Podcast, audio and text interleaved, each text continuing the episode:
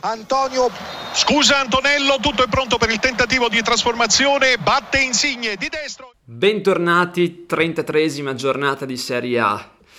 Sempre, sempre più sul filo del rasoio. Ancora una volta un saluto da Matteo e da Paolo.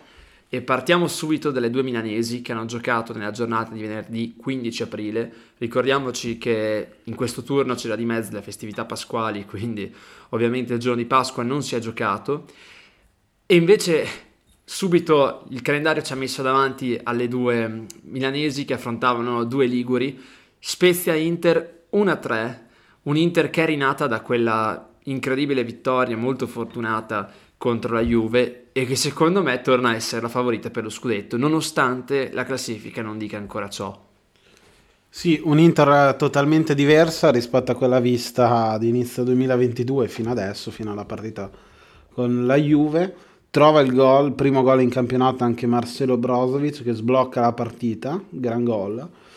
Però non è stato l'unico bel gol della partita, visto che anche Maggiore ne ha segnato uno d'antologia, che però ha riaperto i giochi, ma quasi allo scadere, e poi sono stati subito chiusi da Sanchez che ha siglato il 3-1 finale. È un Brozovic che si rivela ancora una volta essere la colonna portante di quest'Inter e diciamo che Lautaro è rinato, poi abbiamo visto, lo diciamo perché abbiamo aspettato per fare questa puntata anche il recupero, ma ci arriveremo poi di Salernitano Udinese e bisogna dire che Lautaro forse incredibilmente si è ritrovato proprio per l'ultima parte di stagione. Eh, gol belli, non ce n'è stato veramente uno brutto, mm, forse a parte vabbè, tra virgolette, quello di Sanchez che è un appoggio a porta quasi vuota dopo un bel assist di Lautaro ma il più bello secondo me rimane quello di Maggiore con un tiro bellissimo dai 20-22 metri sull'angolo lontano dove Andanovic non poteva fare nulla. Paolo, allora ci siamo, eh, siamo veramente quasi al photo finish e sinceramente l'Inter sembra rinata dopo un periodo di appannamento incredibile, nonostante si fosse giocata a viso aperto le sue speranze di qualificazione di passaggio del turno contro un Liverpool che per ora è arrivato in semifinale. Cosa serve all'Inter quell'ultimo tocco di qualità per poter veramente bissare il successo dell'anno scorso? Beh, la continuità dei risultati che sta ritrovando sicuramente a livello di gioco la vivacità che l'aveva contraddistinta nelle prime partite stagionali e in queste ultime e che aveva perso in quel periodo di pieno appannamento dove insomma i risultati eh, sono scarseggiati come le prestazioni. Ora l'Inter però ha tutto nelle sue mani e sembra essere vicina al secondo scudetto consecutivo e alla seconda stella, ma eh, ci sono avversarie altrettanto candidate a questo scudetto, anche se devono sperare in un passo falso della squadra nerazzurra.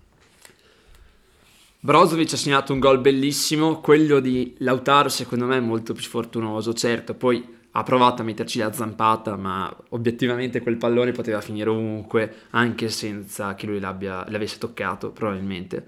Eh, e invece è un 3-1 pesante, perché al di là di tutto sta a dire noi siamo vivi, ci siamo, possiamo vincere questo scudetto, però dall'altra parte c'è una squadra che per me, e adesso ci arriviamo, non vincerà alla fine il campionato, ma che comunque nonostante una serie di pareggi abbastanza disastrosi in cui poteva far di più, è ancora prima, è ancora prima e si candida quantomeno a essere la prima rivale dell'Inter, nonostante la classifica, ripeto, dica sia ancora prima, ovvero il Milan.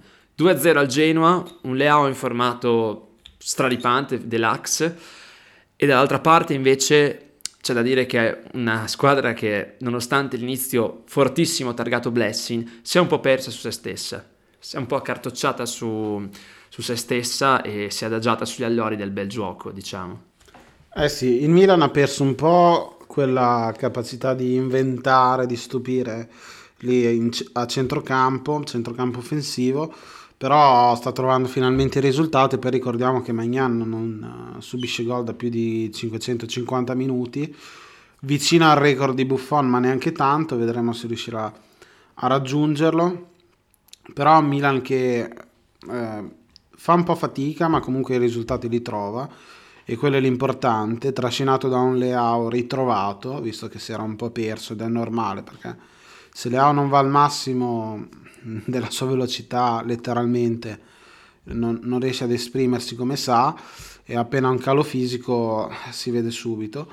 E invece si sta ritrovando per questo finale di stagione, sta dimostrando di essere un giocatore decisivo e di saper colmare quelle assenze che eh, il Milan sta, sta, soffrendo partendo da Ibra, da un Rebic che si era perso per infortunio e adesso non è più incisivo come l'anno scorso e un Giroud che non è quell'attaccante che ti fa 20 gol, magari in queste partite è un po' più nell'ombra, però insomma Giroud non è stato comprato per uh, giocarle tutte, tantomeno per uh, segnare caterve di gol, il suo l'ha fatto, sta continuando a farlo, magari in modo meno evidente, ecco.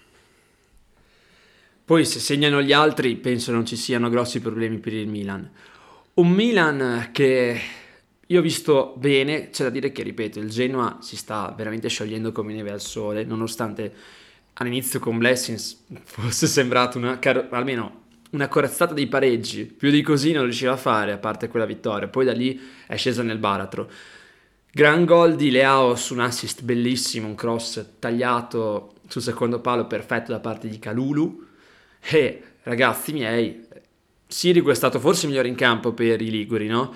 Una serie di parate strepitose, mi ricordo una su Leao al 78esimo da posizione molto defilata e una bellissima che purtroppo poi è stata vanificata sul raddoppio di Messias, anche lì era andato giù con una rapidità impressionante e poi il, messi- il, brasiliano, che è ex Crotone ed ex giocatore delle serie inferiori piemontesi, vabbè, dai, a porta vuota fondamentalmente non poteva sbagliare. Però Sirigu, l'ultimo a non arrendersi, il primo a dar sempre l'esempio in campo, su di lui il Genoa non può dire nulla. Paolo, adesso ci stiamo avviando veramente alla conclusione di un campionato tiratissimo, forse il più equilibrato degli ultimi anni, no? Perché dopo il dominio netto della Juve e l'anno scorso, con cui comunque a un certo punto l'Inter ha preso una certa distanza dal Milan, il Milan è ancora primo e come dicevi tu, mh, mm, certo, ha ancora qualche asso nella manica, anche se Giroud segna poco, anche se Ibra non si sa se tornerà mai a essere Ibra, data diciamo il tempo che passa e il proprio fisico ormai abbastanza logorato anche dagli infortuni. Però per me tra le due è favorita l'Inter perché ha già vinto l'anno scorso, è vero che ha cambiato diversi giocatori, ma sa come si fa. Il Milan la vedo più come squadra da sì, siamo solidi, arriviamo lì, poi però mh, mm, difficile che lo scudetto ce lo portiamo a casa. Mi ricorda un po' il Chelsea, eh, il Chelsea quando non c'erano le campagne acquisti faraoniche di Abramovic, anche se la squadra era già di proprietà del russo, e anche se è vero che uno di quegli anni poi si portarono a casa la Champions, non si sa come, non si sa perché, però mi sembra sì una squadra solida con mentalità, con giocatori importanti, ma che al di là di quello possa solo ambire a dei impiazzamenti, non so come la vedi tu. Beh sì, finora è stato così sicuramente anche se è difficile fare pronostici per questo campionato. È vero che il Milan secondo me ha qualcosa in meno dell'Inter, però abbiamo visto stravolgimenti da una giornata all'altra e secondo me non è ancora del tutto eh, scritta, non è stata ancora scritta la fine di, di questo campionato, ormai a 5 giornate dalla fine e vedremo cosa succederà. Secondo me sicuramente adesso la lotta si è trasformata da 4 a 2 Napoli, come vedremo dopo, secondo me è stato tagliato fuori dalla corsa scudetto. E peccato perché quest'anno aveva veramente una grande opportunità, però eh, non si sa mai, anche se è molto difficile. Comunque dopo ne parleremo.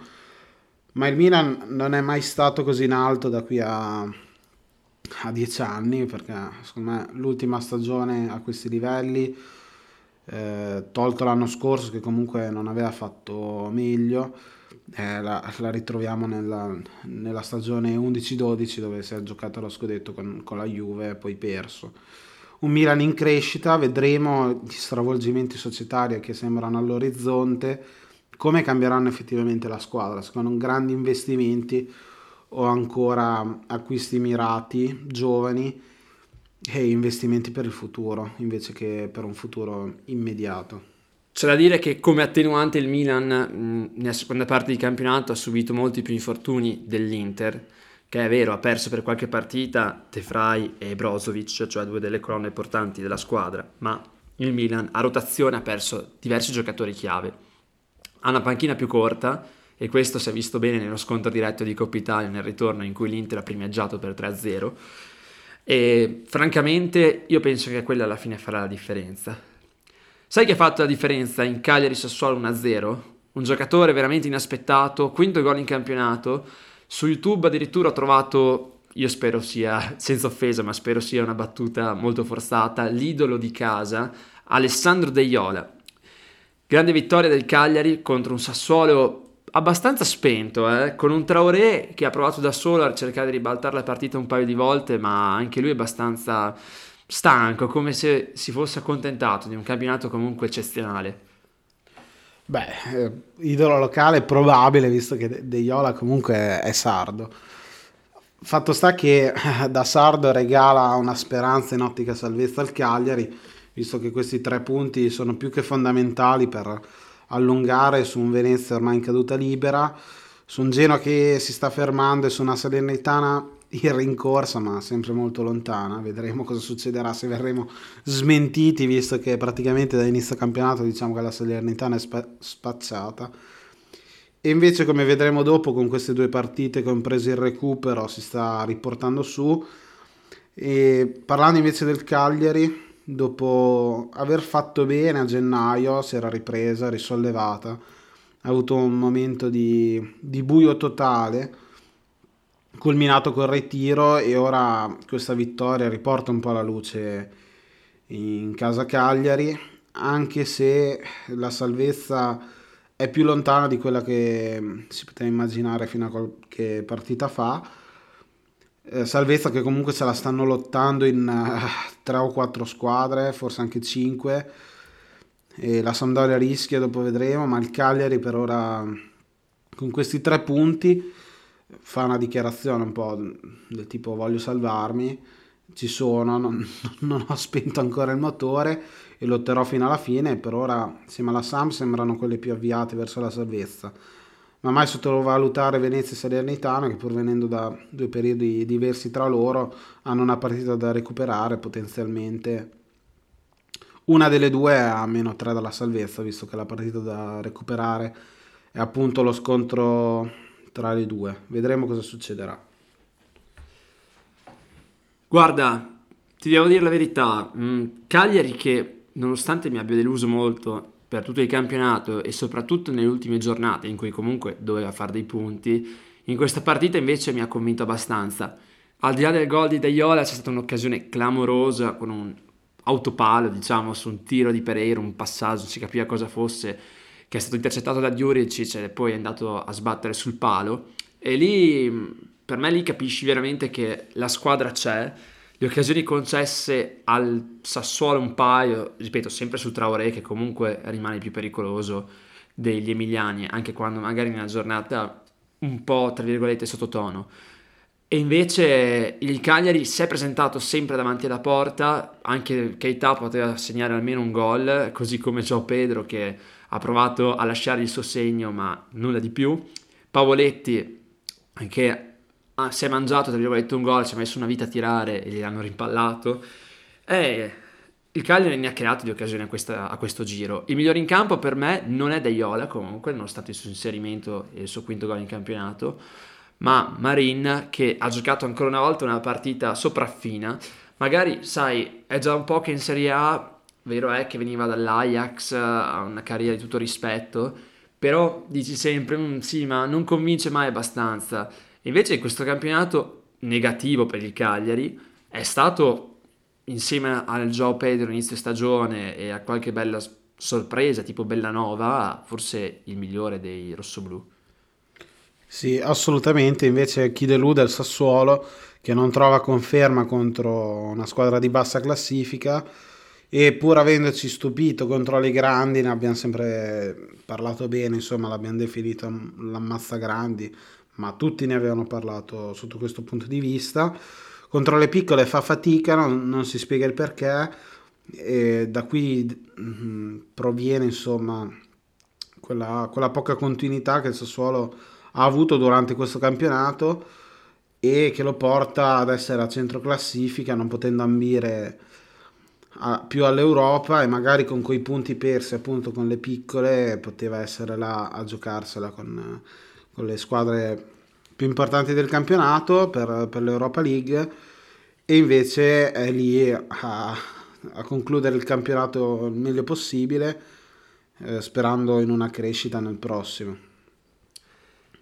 Sai, invece c'è una squadra che questo campionato non chiedeva tantissimo, chiedeva comunque perlomeno di provare a salvarsi. Poi hanno sbagliato tutto il giorno d'andata, probabilmente nel giorno di ritorno hanno cominciato a mettere giù qualche vittoria. Poi tu dici, vabbè, l'aritmetica quasi li condanna, metteranno sicuramente una pietra sopra questa stagione, cercheranno di ricostruire per la prossima. E invece la Salernitana, con due gol nei primi sei minuti di gioco, porta a casa un successo clamoroso, una vittoria incredibile contro la Sampa a Genova, a Marassi, e incredibilmente poi vedremo cosa è successo nel recupero, è lì e si gioca le sue possibilità di rimanere in Serie A. Assurda questa cosa, considerando che se uno dovesse vedere la rosa insieme a quella del Venezia è obiettivamente la più scarsa, senza offese. No, veramente clamoroso quello che sta succedendo alla Salernitana che al, a 5 partite dalla fine ancora riesce a sperare nella salvezza grazie a 6 punti ottenuti in queste ultime due partite e grazie anche a quelle davanti che comunque stanno, stanno rallentando. Trova una vittoria importantissima con la Sampdoria che eh, anche lei si sta giocando alla salvezza con eh, Giampaolo che sta facendo peggio di di D'Aversa e quindi se doveva essere un riscatto per il povero Giampaolo non lo è, anzi forse è una conferma di quella che è una carriera arrivata al top con la chiamata al Milan e da lì è partita la discesa prima che addirittura iniziasse il campionato a momenti. Sam che ora si deve guardare veramente dietro perché la salvezza è tutt'altro che scontata e può ribaltarsi la situazione da una giornata all'altra Vedremo, eh, se trovano i tre punti da qui a finire è molto probabile che, che si salvino, se no rischiano veramente, rischiano tanto perché la Salernitana ora ha iniziato a correre più o meno e anche lei deve iniziarsi a muovere perché se rimane lì poi rischia di essere eh, risucchiata nel vortice retrocessione. Sì, forse si è messa a correre che è un pochino tardi sulle linee di marcia, però dai, potrebbe essere una cosa clamorosa, veramente incredibile. C'è da dire che i gol sono nati da due palle, ma non saprei neanche come definirle, molto strane. Primo calcio d'angolo e Fazio fa il gigante che è, in effetti, sposta praticamente due difensori solo di fisico che usano le braccia e ha segnato spaccando la porta. Non saprei come dire, mm, sembrava veramente un gigante in mezzo dai nani. E questo è incredibile perché vabbè, Fazio il gol l'ha sempre avuto più o meno, dai, un paio di gol a stagione li ha sempre fatti. Però ultimamente malissimo, eh, a livello di gioco imbarazzante, soprattutto perché non è mai stato un velocista e questo ci sta date le sue caratteristiche fisiche, però anche come giocatore sembrava molto bollito, non teneva più la posizione correttamente, le marcature erano molto lasciate andare sui centravanti avversari. Invece buona partita questo giro e poi il 2-0 del grande gioiellino che è nato nel giro di ritorno a Salerno, ovvero Ederson, anche lì boh, una palla totalmente lanciata a caso, colpo di testa di Diuric e tu pensi, vabbè, questa è una classica azione della Salernitana di Castori, no? Quando c'era ancora il primo allenatore che è poi stato sostituito. E invece su quel pallone Ederson ci è arrivato dalla fascia, è saltato due giocatori e ha depositato in rete, cioè incredibile. In sei minuti la Salernitana era a posto. Io non so come e dove abbiano trovato queste energie per cercare quantomeno di rendere più complicate le altre squadre la salvezza, perché a questo punto altrimenti la Salernitana sarebbe già giù. Poi, gol di Caputo, Paolo. Io l'ho sempre detto, Caputo è uno di quei giocatori, è vero che l'anno scorso non, non ha avuto una grandissima stagione e anche quest'anno in una squadra comunque che aveva delle ambizioni quantomeno di arrivare a metà classifica, non ha brillato particolarmente, però il suo lo fa sempre, il gol di rapina o su rimpallo o a porta vuota, insomma, i gol un po' alla, alla Pippo Inzaghi li fa sempre. E anche questo giro ha segnato, io ho sempre pensato che Caputo potesse essere, soprattutto quando era all'apice, magari non dico all'Empoli che era ancora, non dico uno sconosciuto, ma non famosissimo, ma almeno il primo anno a Sassuolo, dove comunque ha tenuto un'ottima media realizzativa, il centravanti adatto a nazionale, perché comunque è abbastanza tecnico nonostante sia cresciuto nelle serie minori, sa giocare un po' tutti, i, tutti i tipi di pallone, sa giocare sul corto, sul lungo, eh, viene incontro, scatta in profondità e poi segna, che comunque per un attaccante è la cosa più importante, no? Io credo che Caputo sia uno di quei classici giocatori da eh, squadra di provincia eh, dove si può esprimere al meglio, magari portato in una realtà più ampia, invece le sue caratteristiche, le sue qualità vengono quasi soffocate dalle, dalle enormi qualità dei compagni e quindi credo che la sua dimensione sia quella. Non so se in nazionale poteva eh, rendere di più quando era Sassuolo, insomma, magari poteva avere qualche spazio in più sicuramente però non sono così convinto che in una situazione a livello proprio eh, europeo di, di, grande competizione un Caputo mh, uh, avrebbe risolto molti problemi. Di certo sappiamo che le qualità le ha e, e riesce ad esprimerle appunto eh, in squadre che lottano uh, per il centro classifica. Infatti è un po' strano che la Sam si sia ritrovata in questo punto. Secondo me anche lui un po' ha sofferto in certi momenti della stagione, soprattutto all'inizio. Ora si sta ritrovando, ben per lui. E di certo se la Serenitana continua a galleggiare, anche e soprattutto merito suo. Sai invece chi ha dei grossi meriti? Che è un giocatore che secondo me è sempre stato sottovalutato perché comunque le qualità ce le ha, poi è molto discontinuo, molto morale, però quest'anno sicuramente è la migliore stagione della sua carriera per quanto riguarda la Serie A, eh, ma anche al Watford mai si è espresso così brillantemente, ovviamente sto parlando di Gerard Deulofeu, il, il catalano in questo momento è uno dei dieci più infocati al mondo, non sto esagerando perché proprio in queste strisce sta, di partite sta facendo delle cose assurde. Qui trascina l'Udinese che sembra, e poi vedremo che invece il recupero con la Salernitana ha smentito questo trend, sembra essere diventata una macchina da gol, il che pensando all'Udinese post Guidolin fa un po' ridere come cosa, soprattutto dopo le gestioni Gotti e, e vabbè, inizialmente anche quelle di altri, giocat- di altri allenatori, mi viene in mente quella di Tudor, insomma, squadre che sì, si difendevano bene, ma in attacco, a parte gli anni straordinari del tandem di Natale davanti, più mettici un altro giocatore qualsiasi che tanto segnava sempre il napoletano, ecco, non è mai stata una squadra brillantissima a livello offensivo.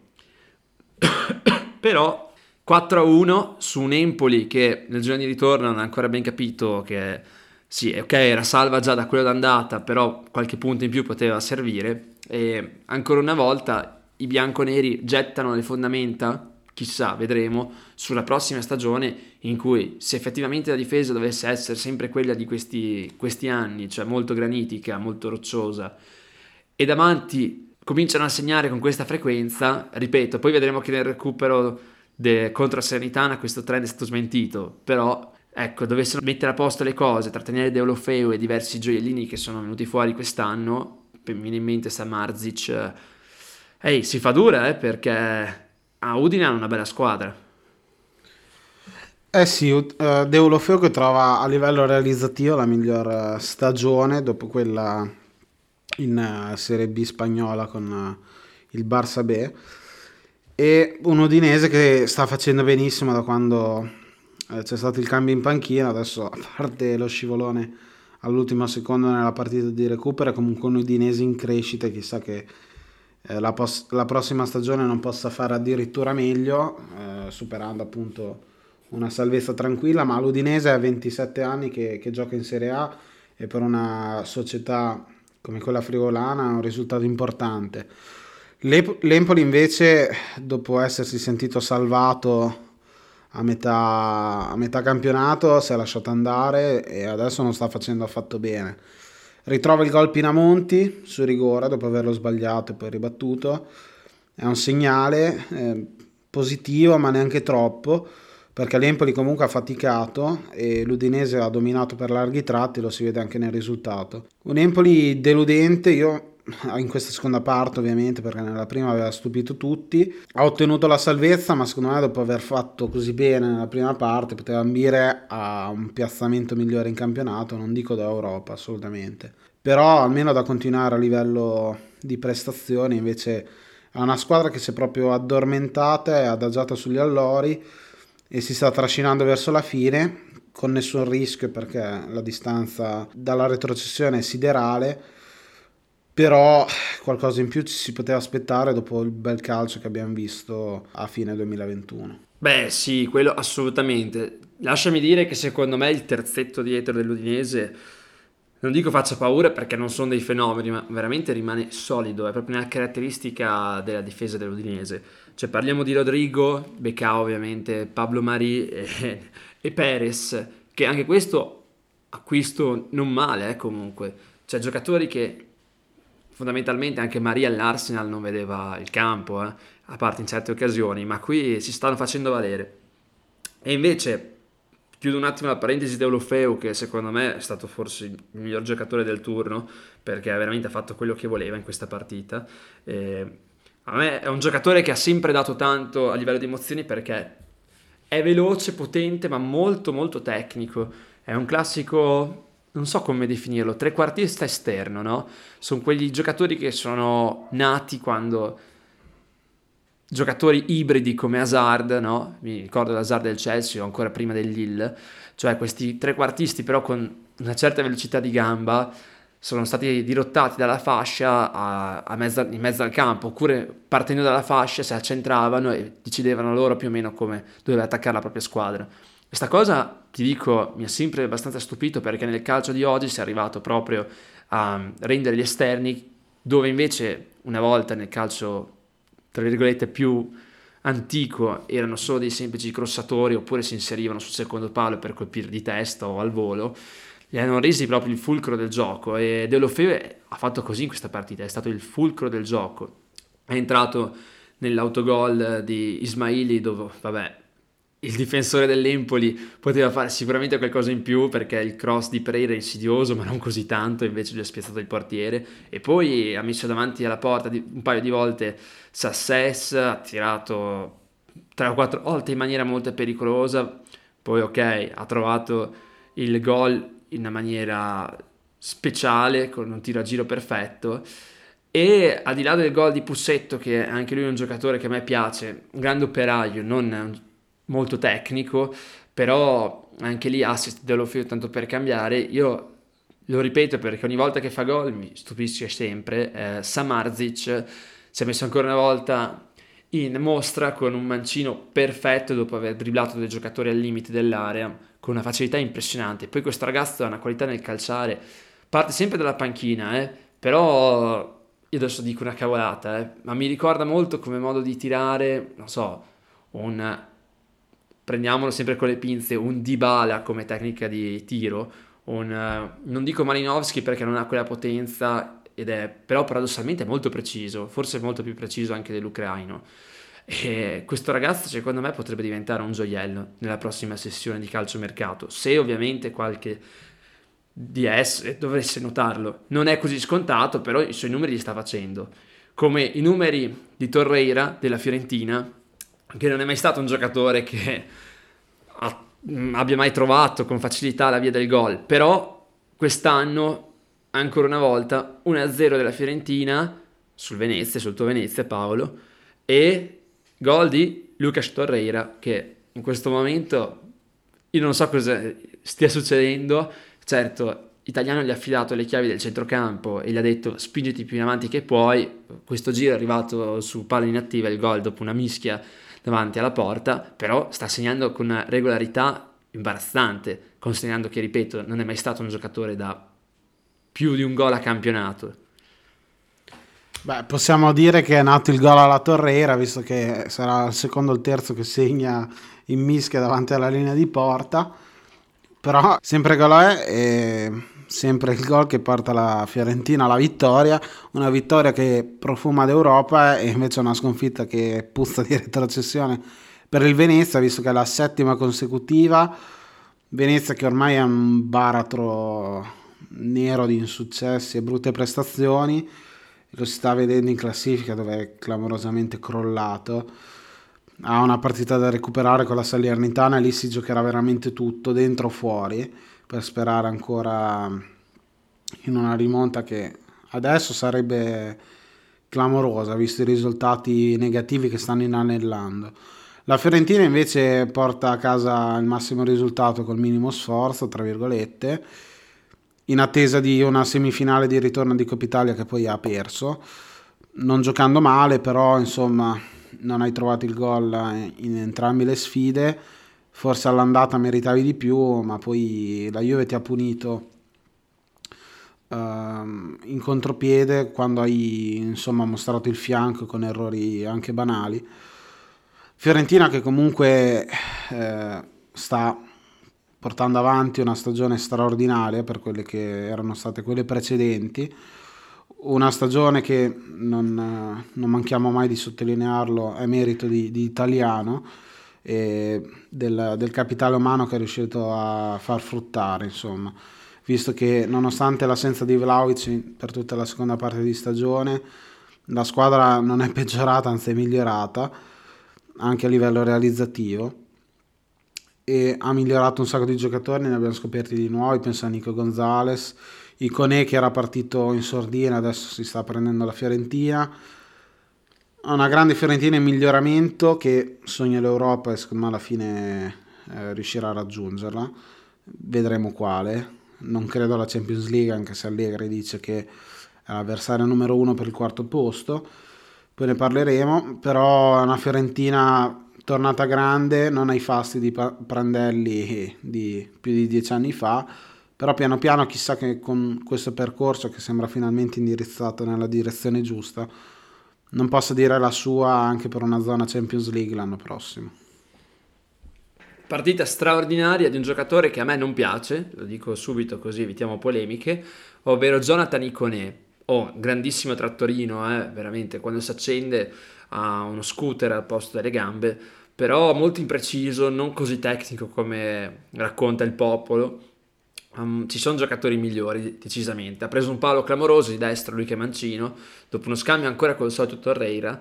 Però vedi, anche contro la Juve in Coppa Italia, visto che eh, mi ha tirato fuori questa discussione, mm, secondo me Iconè bravo eh, quando c'è molto campo da attaccare, ma nello stretto rimane un giocatore sopravvalutato. Ci sono giocatori molto, ma molto più tecnici nella gestione del pallone. E francamente, a livello di tiro, mm, molto rivedibile. Tecnica di tiro molto approssimativa. E può essere l'acquisto giusto per la Fiorentina? Può essere, eh, perché comunque lo puoi mettere con Gonzales, puoi fargli fare il vice di Gonzales, eh, è sicuramente più atletico però a me non piace come giocatore. C'è da dire che nello schema della Fiorentina tutto si incastra alla perfezione, perché magari hai un centravanti come Cabral, che quando non segna, comunque una mano alla squadra da sempre, è abbastanza tecnico, anche se vederlo così sembra legnoso, però sceglie sempre la giocata giusta da fare e in una squadra che ambisce ad avere sempre il pallone o quando non ce l'ha a venirti a prendere molto alta con tutti i giocatori nei corridoi giusti, con gli angoli di pressione portati alla grande. Ecco, allora lì avere dei giocatori che magari, ripeto, non sono performanti sotto porta, ma che comunque hanno sempre come seguire il piano partita, allora ti fa tutta la differenza del mondo. Il Venezia non ce l'ha, purtroppo non ha dei giocatori né così tecnici né un piano partita, anche se fino a poco tempo fa sembrava potesse averlo. Adesso in questo preciso momento uh, rimane seriamente la candidata ad arrivare all'ultimo posto della Serie A, data la ripresa straordinaria della Salernitana in queste ultime partite.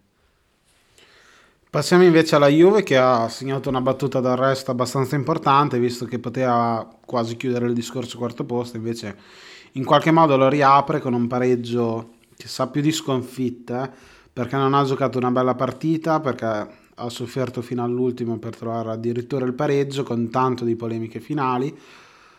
Un Bologna che invece ha fatto vedere le sue qualità, spinto magari anche dalla voglia di, di stupire eh, Mihailovic che eh, purtroppo è di nuovo fermo ai box, diciamo così. Eh, un Bologna che trova il gol con Arnautovic che è in forma straordinaria nelle ultime partite, un gran bel gol a inizio secondo tempo, una Juve che si è svegliata probabilmente in quel momento ma non del tutto, ecco, ci è voluto un po' il parapiglia finale con quel rigore non rigore, anche lì polemica non finire, VAR che a me continua a lasciare dubbi, eh, sembra fuori, effettivamente forse è fuori, però boh, anche la gestione dei cartellini alla fine ha lasciato più di qualche dubbio, ma alla fine credo sia la, la decisione corretta. Insomma, una Juve però che forse era concentrata sulla semifinale, che eh, la Coppa Italia è l'unico vero obiettivo rimasto, però non puoi peccare di, di superficialità quando ti stai giocando ancora l'accesso alla massima competizione europea. E Vlaovic, dopo una grande eh, rovesciata di Morata, trova il pareggio, portando a casa un punto che comunque fa brodo, visto il risultato poi della Roma, quindi non perde terreno se non sulla Fiorentina, ma dopo ne parleremo. E eh, una squadra comunque che secondo me ha gravi limiti a centrocampo, va bene le assenze, Danilo adattato, però fai fatica a creare, a creare occasioni per, per Vlaovic e palle importanti e lì si vede anche a livello realizzativo. Vedremo poi nel mercato quest'estate se riusciranno comunque a trovare una soluzione a quello che è un limite che affligge la Juve da tanti anni, oltre a un terzino eh, sinistro valido. Anche se Luca Pellegrini non mi sta dispiacendo, anche se sembra che quando Alessandro insomma, torna a disposizione sia lui il candidato titolare numero uno, anche se a me non convince già da qualche stagione a questa parte e un sostituto serve assolutamente e vedremo se lo troveranno. Comunque partita noiosa, anche questo bisogna dirlo, eh, soprattutto nel primo tempo dove non ci sono stati tiri in porta veri e propri, poi nel secondo è salito in cattedra, sì, una Juve sotto il profilo del gioco più arrembante, ma il gol ha fatto il Bologna, e che Bologna, cioè... Mh, mm, il Bologna è un solo giocatore quando si tratta di segnare, poi quando invece si tratta di giostrare la palla, ce ne sono diversi. Ma considerando che l'anno scorso il giocatore, il go-to guy del Bologna era Roberto Soriano e quest'anno invece ha le fattezze di un Marco Arnautovic sempre più performante, le cose si nota che sono molto differenti. Gran gol in cui ha scartato anche Scesni, servito proprio da Soriano comunque, quindi questo bisogna riconoscere al centrocampista arrivato dalle giovanili del Bayern Monaco e io devo dirti la verità, bellissimo gol. E poi da lì Bologna si è spento, nonostante avesse il pallino del gioco in mano a un certo punto, l'inerzia era sua. Due espulsioni clamorose all'84esimo, una di Sumaoro con un fallo assurdo al limite dell'area su Morata in cui sembrava potesse esserci anche gli estremi per un calcio di rigore, in realtà il fallo è venuto fuori in cui tra l'altro Quadrado aveva pure preso la traversa a porta vuota, giusto per dire che non era la giornata per la Juve, e Medel che si è fatto espellere in maniera veramente ingenua, eh, sciocca e assurda. Infatti non me l'aspettavo Paolo, cioè un giocatore di esperienza come Medel che ha vinto anche due Coppa America con un Cile che poi non si è qualificato ai mondiali, ma che comunque aveva una squadra forte e che aveva la giusta mentalità nei momenti chiave delle partite, come poi abbiamo visto appunto con le due vittorie consecutive contro l'Argentina di Messi. E, e Paolo, cioè, cosa è successo lì? Nel senso che comunque fa ridere. Poi per 9 minuti, per, no, anche di più di 9 minuti, perché più di 10, perché comunque c'è stato anche il recupero. Il Bologna in 9 è riuscito comunque a tenere una Juve che alla fine, all'ultimo secondo, con una rovesciata di Morata su un'azione di calcio piazzato abbastanza strana, è riuscita a trovare il pareggio con Vlaovic che da, sulla linea di porta ha insaccato, era solo completamente, ha schiacciato il pallone anche con una violenza abbastanza inaudita, però ci sta la tensione nel momento di dover segnare a tutti i costi.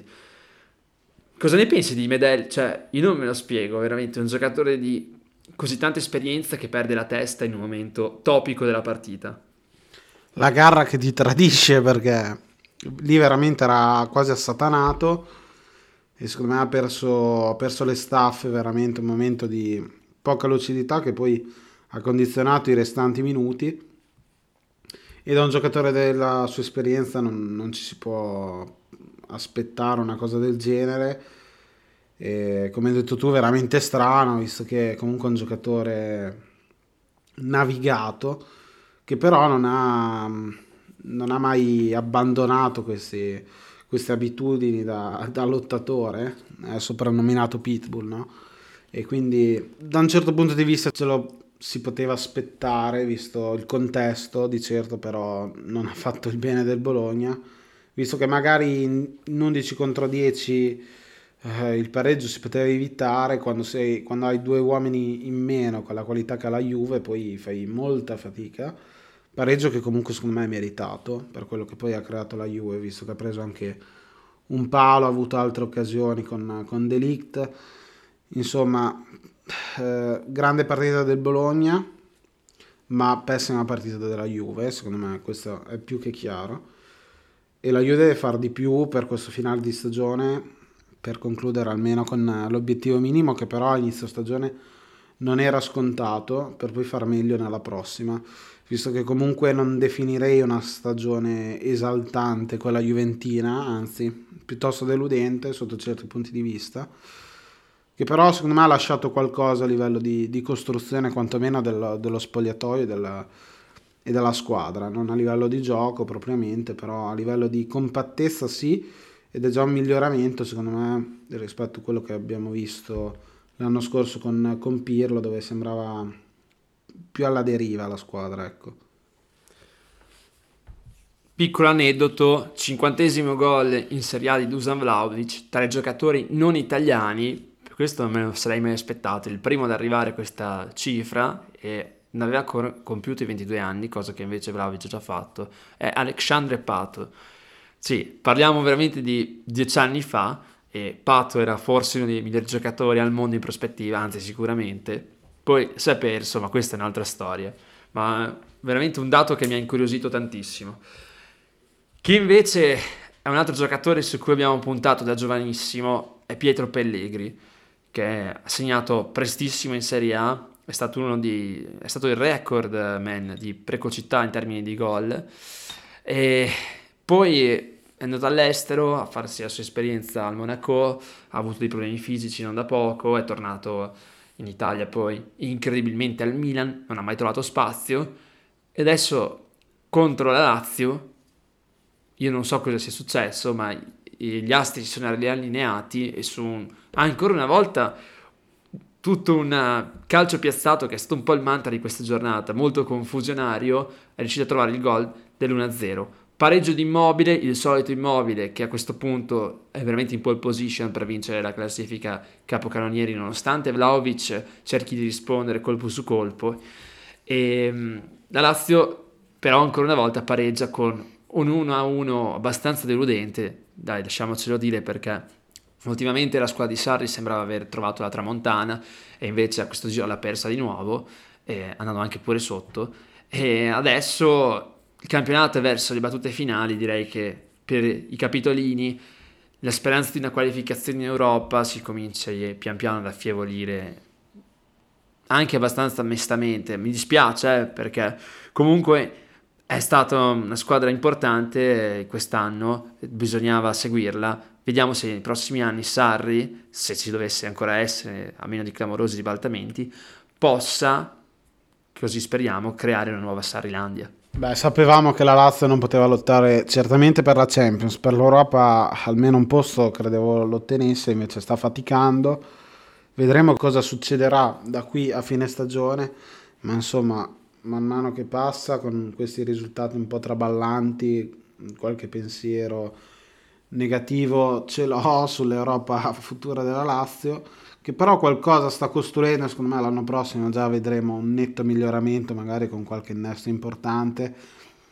Innesto che c'è stato quest'estate, non quest'inverno, dove ehm, un attaccante di ruolo serviva, invece non è arrivato. Torino invece che l'anno prossimo bisogna vedere cosa farà, visto che secondo me Bremer lascia, Belotti con quelle parole di Cairo, un po' sibillina sul fatto che l'attaccante magari abbia già firmato per un'altra squadra quindi che lascia il Torino fino a anno, insomma hanno fatto intendere qualcosa. Torino che dovrà eh, contare i pezzi eh, a fine di quest'anno, inizio luglio, e vedremo se porterà un ulteriore miglioramento che sicuramente in questa stagione c'è stato, magari non grande come ci si aspettava, ma di certo da rischiare la retrocessione a navigare in buone acque centro classifica ce ne passa, il, migliora- il miglioramento c'è stato e però vedremo, io mi aspettavo magari qualcosina in più,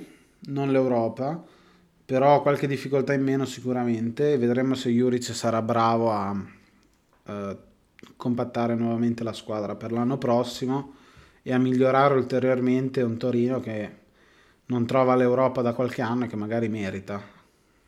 Beh, il Toro nel primo tempo ha giocato veramente bene, il pallo di Bremer è clamoroso, ma lo sappiamo che questo giocatore già da un paio d'anni che trova abbastanza facilmente la via del gol e di testa è micidiale perché ha un atletismo pazzesco. Poi nel secondo tempo ancora pressione del Torino eh, con un salvataggio di Felipe Anderson su un colpo di testa di Izzo che periodicamente viene resumato dalla panchina. Anche lui, non so, ha avuto una seconda parte di carriera abbastanza strana, considerando che era un titolare fisso fino a un paio di stagioni fa e invece è finito nella morsa del turnover selvaggio che sta caratterizzando la Serie A da qualche anno a sta parte, soprattutto dopo l'arrivo del Covid.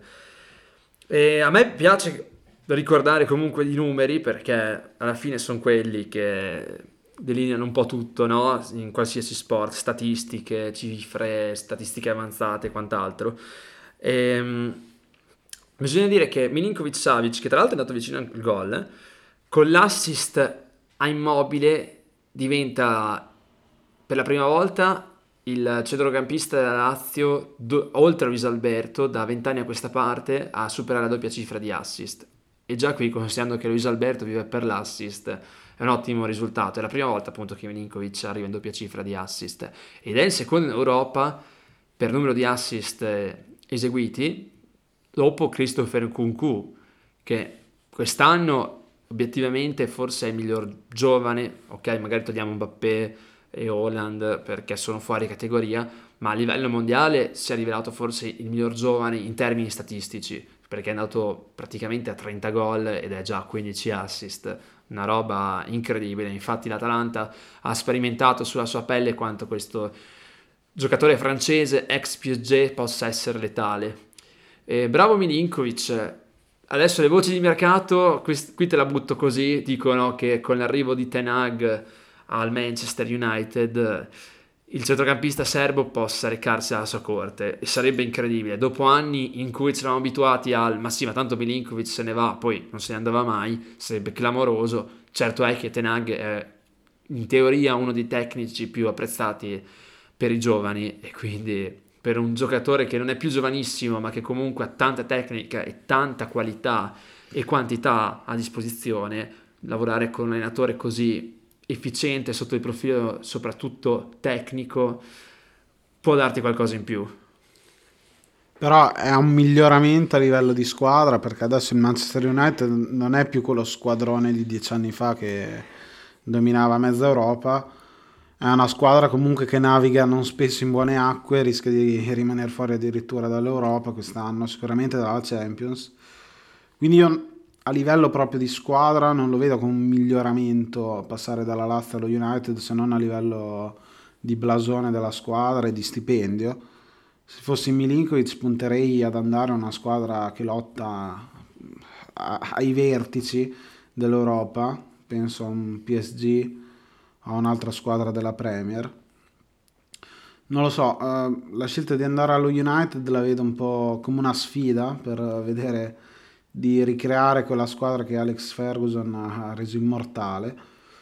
Però, boh, non, non, so se è la scelta corretta. Alla fine anche un Pogba che aveva più ampie prospettive qualche anno fa, lasciando la Juve per lo United ha corso un grosso rischio, rischio che non è stato ripagato, è rimasto scottato come lui stesso ha detto e per anni non ha vinto grandi trofei.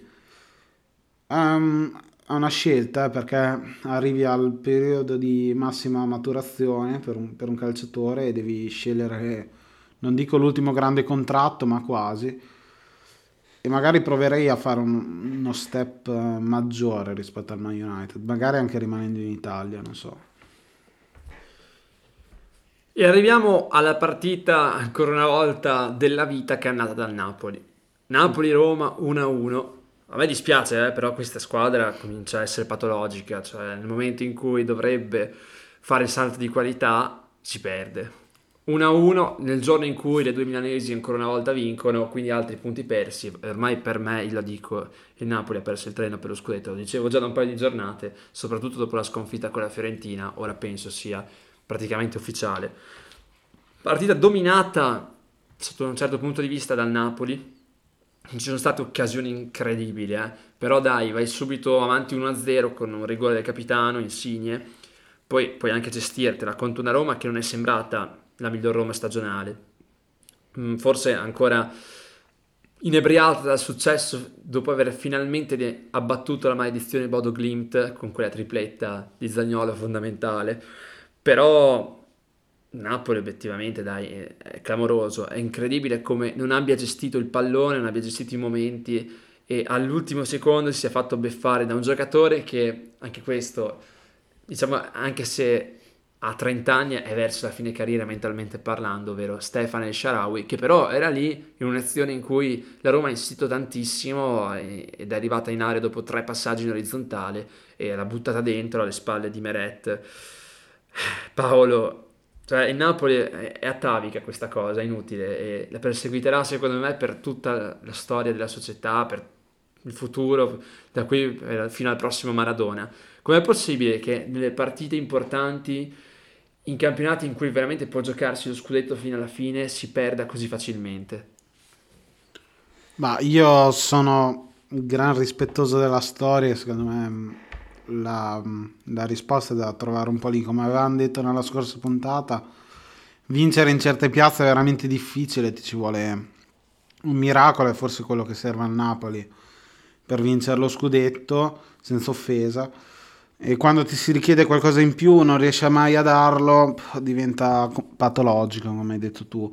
Qua gli si richiedeva qualcosa in più e non è arrivato. E secondo me Spalletti non è esente da errori, eh, perché alla fine nel massimo momento di spinta della Roma lui va a coprirsi con un giocatore che difensivamente parlando non è il massimo come Juan Jesus, toglie insigne, lo butta dentro e forse negli ultimi dieci minuti non era caldissimo. E la difesa del Napoli ha sofferto tanto, alla fine ha lasciato il buco per il Sharawi che ha infilato la Roma poi negli ultimi minuti ha, ha rischiato anche di portarsi in vantaggio con qualche tiepida occasione, però alla fine credo che il pareggio sia il risultato giusto, e, risultato che però lascia il Napoli fuori dalla, dalla sfida a scudetto. Uh, la Roma aveva un'occasione per uh, avvicinarsi alla Juve, non l'ha sfruttato, occasione difficile comunque. Però una Roma che sta concludendo bene il campionato, oltre alle mie aspett- aspettative, devo essere sincero. E comunque mi aspetto un netto mir- miglioramento l'anno prossimo, almeno il raggiungimento de- della Champions League. Poi vedremo cosa succederà, ovviamente. Ma eh, la, l'occasione più incredibile, secondo me, anzi, due occasioni più incredibili a Roma sono la traversa, l'autotraversa di Osimen su quel pallone, quel pallone tagliato da parte di Pellegrini. Assurdo, veramente, anche lì non so come sia possibile che un giocatore come Osimeni conceda un'occasione così grande a una squadra avversaria e quel gol divorato da Ebram, colpo di testa totalmente solo dalla schiacciata lato, cioè veramente anche lì incredibile, un giocatore lì, un giocatore del calibro di Ebram con quei gol stagionali, con quei record deve segnare. Occasione persa per entrambe e occasione persa, ma grandissima ancora una volta, da un Atalanta. Irriconoscibile che si fa battere da uno dei vari, possiamo definirli, allievi di Gasperini, comunque sì dai, gioca- allenatori che hanno preso il gioco di Gasperini, si sono ispirati a lui e hanno costruito altre squadre. 2-1 del Verona, molto importante, con uh, dei gol forse inaspettati, perché Ilic non è sicuramente un bomber, nonostante quest'anno abbia trovato più volte il gol. E un altro giocatore come incredibilmente Ceccherini che è arrivato a segnare dopo una vita in Serie A. E poi il primo gol per Giorgio Scalvini. Tra l'altro giocatore che ha affrontato diverse volte Blanco il cantante nei campetti della provincia di Bergamo quando Scalvini era già un ottimo mestierante nell'Atalanta una giovane promessa. Però è un 2-1 che fa male all'Atalanta Paolo perché l'Ellas è sì una squadra forte, forse la sorpresa più grande di quest'anno, no? Però l'Atalanta doveva al quantomeno provare a portarla a casa, invece così proprio non ci siamo. Un grande, grande Verona che a questo punto, bisogna dirlo, mm, forse è veramente la sorpresa più grande di questa Serie A, a livello di gioco, a livello di risultati, più dell'Empoli come avevo pronosticato e mi piace così com'è e va benissimo così. L'Atalanta rimane la delusione più assurda, forse insieme a un Cagliari irriconoscibile, però l'Atalanta, nonostante il rientro di Zapata, che si è guardato anche pure un paio di gol davanti alla porta, ha provato a fare delle cose molto difficili, non è più quella squadra schiacciasassi degli anni scorsi e io anche qui dicono che cambieranno un po' tutto, no? c'è la nuova dirigenza che è subentrata e sembra che sia arrivata la fine dell'era Gasperini a Bergamo. Tu cosa ne pensi? È veramente così o un blef? Ci sarà un ricambio generazionale? Eh, bella domanda. Sembra un ciclo giunto al termine, soprattutto dopo una stagione negativa, perché questo è. E di certo la qualità eh, lì a centrocampo, tre quarti, non è più quella di una volta, e questo è indubbio. Poi boh, qualche domanda bisogna farsela, soprattutto uh, per Gasperini, che uh, qualche colpa ce l'ha. Forse ha insistito troppo anche nelle polemiche, non lo so, l'atteggiamento questo, quest'anno dell'Atalanta non mi è piaciuto per niente. E poi si è visto anche in campo, adesso caduta libera totale, dopo un inizio di stagione che era partito paradossalmente meglio rispetto ad altri anni, tanto che in molti la vedevano addirittura come possibile candidato allo scudetto, me compreso, sono stato illuso, lo ammetto. Ora invece l'Atalanta è virtualmente fuori dall'Europa, cosa che eh, ha del clamoroso se pensiamo ai risultati ottenuti negli ultimi anni. E proprio a livello di gioco manca qualcosa di intensità, non è più la squadra degli anni scorsi che dava il massimo per tutto il campionato e questo si vede nei risultati. Ora l'Atalanta fa fatica e dubito riuscirà ad ottenere una qualificazione all'Europa eh, che conta sicuramente, non la dovevo neanche nominare, all'Europa League uguale, alla conference sarebbe un po' il contentino, ma non so neanche se ne valga la pena eh, per ricostruire poi l'anno prossimo. Vedremo cosa succederà io ho molti dubbi sull'Atalanta e sul futuro, visto anche un cambio a livello societario che potrebbe portare anche qualche cambiamento poco ragionato, non, non so. Quando cambia società c'è sempre qualche, qualche ombra poi da, da, chiarire, da vedere bene cosa, cosa sarà il futuro, ecco, vedremo. Parliamo del recupero, visto che l'abbiamo anticipato un mucchio di volte, questo recupero clamoroso in cui l'Udinese che in teoria, ripeto, sembra diventata una squadra straoffensiva, perde da una Salernitana che c'è, è sempre in, ottima, in ottimo stato di forma, non so come sia possibile da 4-5 partite a questa parte, che vince e che a questo punto si candida a essere l'ultima grande sorpresa del campionato, ovvero la Salernitana che fino a qualche giornata fa era non ultima, di più, in cui faceva fatica a segnare, e portarsi punti a casa, adesso è una locomotiva. Assurda sta cosa, veramente incredibile. Una Salernitana che riapre tutto in lotta a salvezza con un gol all'ultimo secondo di neonato Verdi, visto che si sta riprendendo dopo stagioni a dire poco orribili. Un Verdi che regala una speranza, eh, po' come il verde, ma vabbè, ci hanno già giocato anche troppi giornali sopra. E comunque una Salernitana che mi sta stupendo perché l'avevamo tagliata fuori dal discorso salvezza, adesso non è che sia rientrata completamente, però può sognare fino alla fine, può dare il massimo in queste ultime 5 partite e certo che se Nicola riuscisse nell'impresa, eh, come promesso andrebbe a piedi dal Papa, però eh, verrebbe nominato santo in tutta Salerno, visto l'impresa che potrebbe raggiungere. Sarebbe qualcosa di clamoroso, una delle cose più grandi mai viste a livello calcistico dai miei occhi e non ci potrei credere, però c'è l'opportunità, quindi può accadere forse. Chissà, non so come la vedi tu, visto dovremmo fare il mea culpa più totale, eh, sederci, con, mettere le ginocchia sui ceci, insomma, alla Fantozzi, e non lo so perché sarebbe qualcosa di clamoroso e noi per primi l'abbiamo sempre tagliata fuori. Vero è che una partita in meno può portarsi a una breve distanza dal Cagliari, ma io penso che sia, cioè, sarebbe troppo assurdo se la Serenità non riuscisse a salvarsi. Quella partita, tra l'altro, è uno scontro diretto con, um, se non sbaglio, il Venezia.